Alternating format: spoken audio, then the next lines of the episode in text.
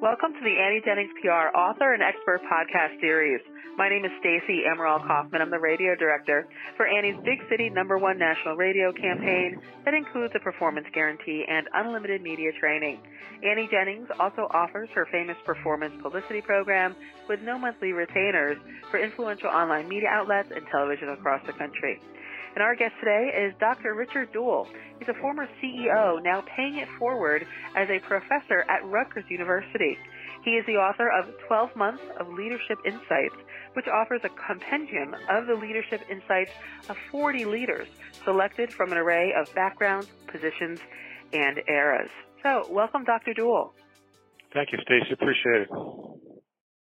Why don't you begin by letting our listeners know a little bit more about yourself and your new book? Well, as you said, I'm, I'm actually in what I call my paying forward portion of my career, a second career, if you like. I pivoted in 2016 from my corporate career to now a full-time academic advising career. In my corporate career, I was a CEO of both private and public companies for 12 years, as well as a senior executive at AT&T and GE. Now, as I mentioned, I'm a professor at Rutgers. and I also direct two master's programs. I've always believed leaders need to be lifelong learners, and I've been studying leaders for 30 plus years. This book is a result of 16 months of research on leadership exemplars, the 40 examples that we went through. And Dr. Dool, why did you write this book? You're in your, you mentioned your kind of second, your second career. You could just be laying back and, and enjoying it. Why did you decide to write the new book, 12 Months of Leadership Insights? Well, on your first point, uh, you know, I'm not the retiring type. I always plan the second career. I'll work till I can't. And so why I wrote the book, you know, we're in this vivid leadership laboratory today. We're seeing a range of leadership being displayed. Some leaders are rising to the moment, others unfortunately are not.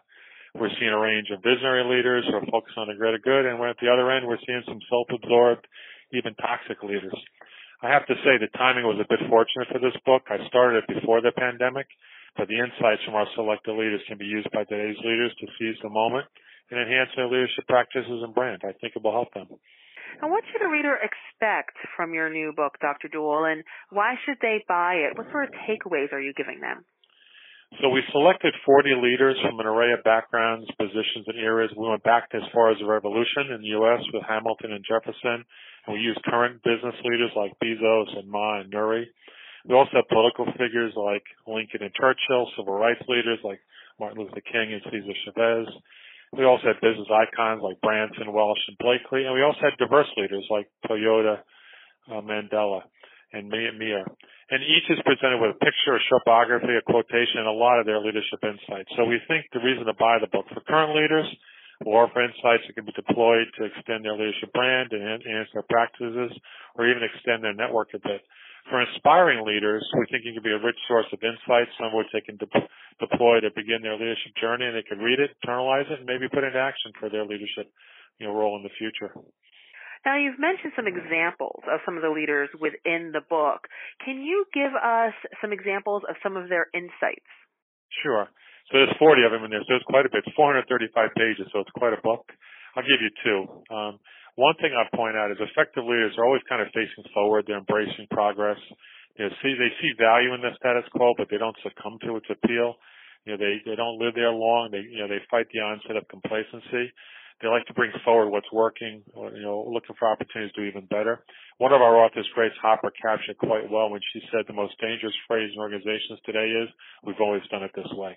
So I love that comment from her. The other one I would say is about communication. You know, effective leaders are master communicators. They actively practice the seven C's of communication, clarity, conciseness, and concrete. This is examples. Einstein in our book talked about the value of keeping it simple. And then Nooyi, who's the former CEO of PepsiCo, really had a great quote. She explained that competence, courage, confidence, and a strong moral compass go to waste without strong communication skills.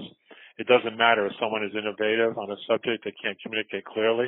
So her words, you can't, you cannot overinvest in communication skills as a leader. And Dr. Dool, can you leave our listeners with any parting thoughts, any piece of advice that you've gleaned over researching these 40 leaders? Sure, I'll give you three quick ones. Um, so we offer a summary in the last section of our book called Bringing It All Together. And what we found is, is we went through the 40 leaders, 10 common themes kind of emerged that weave their way through the, the leaders. So I'll give you three quick examples. One is effectively as a talent connoisseurs.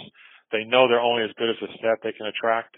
They understand the war for talent that's raging and they seek out talent from non-traditional sources and packages. Another one that I really liked was effectively as they're ever learning. Richard Branson captured this well when he said, you know, listen out there. One of the keys to the way we do things is nothing more complex than listening, listening intently to everyone. Ask why with a wide angle lens. So communicating, you know, obviously learning. And the last one I'd say is effectively is model the way. Where they know they're under constant scrutiny and they have to be consistent in attitude, values, words, behaviors, and actions.